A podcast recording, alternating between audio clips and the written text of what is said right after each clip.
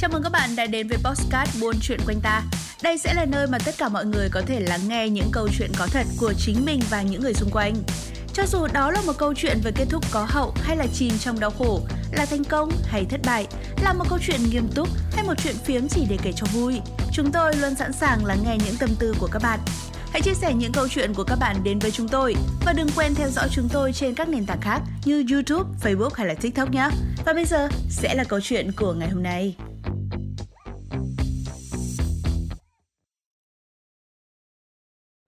Tôi bị mù bẩm sinh và may mắn lấy lại được thị lực ở tuổi 21.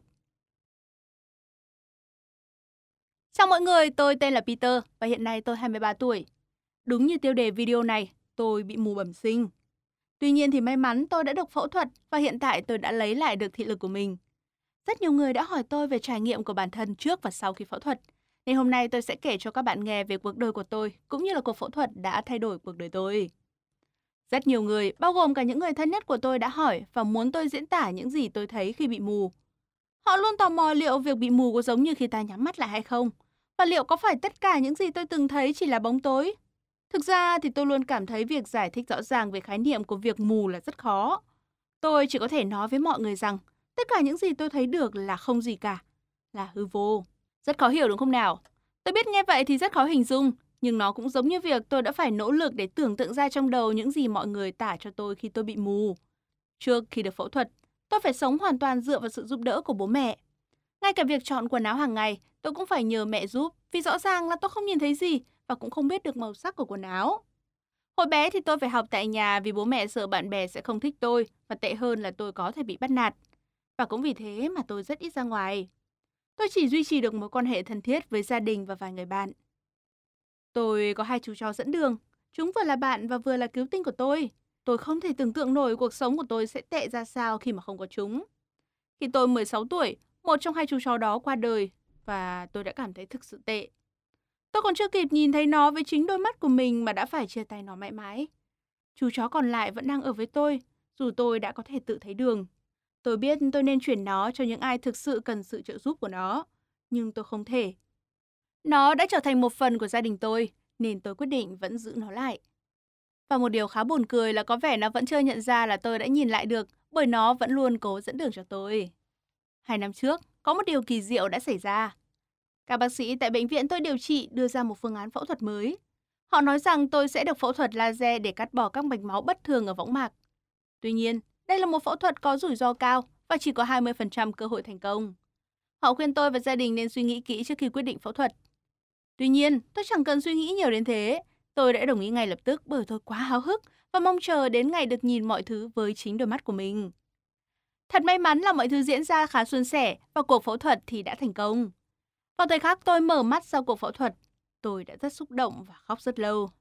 Cuối cùng, sau 21 năm cuộc đời, tôi đã có thể tận mắt nhìn thấy bố mẹ cũng như những người bạn yêu quý của mình. Tuy nhiên, các bác sĩ bảo rằng thị lực của tôi không đạt được mức 10 trên 10 và có thể nó sẽ yếu dần, nên họ yêu cầu tôi hàng ngày phải đeo một loại kính đặc biệt để duy trì và cải thiện thị giác. Mọi thứ hoàn toàn thay đổi khi tôi lấy lại được thị giác. Và thứ thay đổi nhiều nhất có lẽ là sở thích đi ngủ của tôi. Trước đây thì tôi luôn đi ngủ sớm và rất yêu thích việc ngủ, bởi lúc ấy tôi mơ rất nhiều và nó giúp tôi thoát khỏi thực tế khó chấp nhận là tôi bị mù. Tuy nhiên, từ sau khi phẫu thuật thì tôi không thích ngủ nhiều như thế nữa, vì tôi sợ rằng mình có thể bỏ qua điều gì đó quan trọng. Rất nhiều bạn đã hỏi tôi rằng tôi cảm thấy thế nào khi lần đầu tiên được nhìn thấy bản thân trong gương. Và các bạn ạ, một từ thôi, bất ngờ. Trước đó thì mọi người thường bảo rằng tôi hơi mập và chân tay tôi khá thô. Tôi cũng đã từng cố gắng chạm vào mặt mình, thử tưởng tượng xem bản thân trông như thế nào. Nhưng mọi người biết đấy, cũng như mọi thứ khác, ngoại hình của tôi hoàn toàn khác so với những gì tôi nghĩ. Thực ra thì tôi thấy bản thân cũng khá cân đối và đẹp trai hơn tôi nghĩ đấy. Thành thật mà nói thì ban đầu tôi cảm thấy việc nhìn thấy mọi thứ hơi choáng ngợp và khó khăn. Tôi từng gặp khó khăn với việc liên kết mọi thứ với tên gọi của nó. Vì mọi người biết đấy, trước đây thì tôi cảm nhận mọi thứ bằng tay chứ không phải bằng mắt. Vì vậy tôi đã luôn phải nhắm mắt lại và chạm vào mọi thứ để có thể biết được cái đó là cái gì. Việc đó khiến tôi cảm thấy bản thân như một đứa trẻ vậy. Một lần mẹ tôi đem lọ hoa lên phòng. Lúc đấy tôi bối rối lắm vì không biết hoa trông như thế nào. Thế là tôi phải nhắm mắt lại và sờ vào từng cánh hoa để cảm nhận nó. Lúc đó thì tôi hiểu, wow, thì ra hoa trông như này à? Và từ khi nhìn được thì tôi bắt đầu học đọc viết và đánh vần. Thật may là mọi thứ khá dễ dàng, Nên bây giờ tôi cảm thấy đọc chữ thường đơn giản hơn rất nhiều so với việc đọc chữ nổi. Và hiện giờ thì tôi đang tích cực tìm kiếm một công việc phù hợp để có thể tìm một nơi ở mới và sống tự lập, không phải phụ thuộc vào bố mẹ nữa. Tôi cũng muốn được đi du lịch nhiều nơi nữa, để có thể tận mắt nhìn ngắm cảnh đẹp trên thế giới. Tôi vẫn nhớ lần đầu tiên tôi được bạn dẫn đến Cảm ơn các bạn đã đến với Postcard Buôn Chuyện Quanh Ta.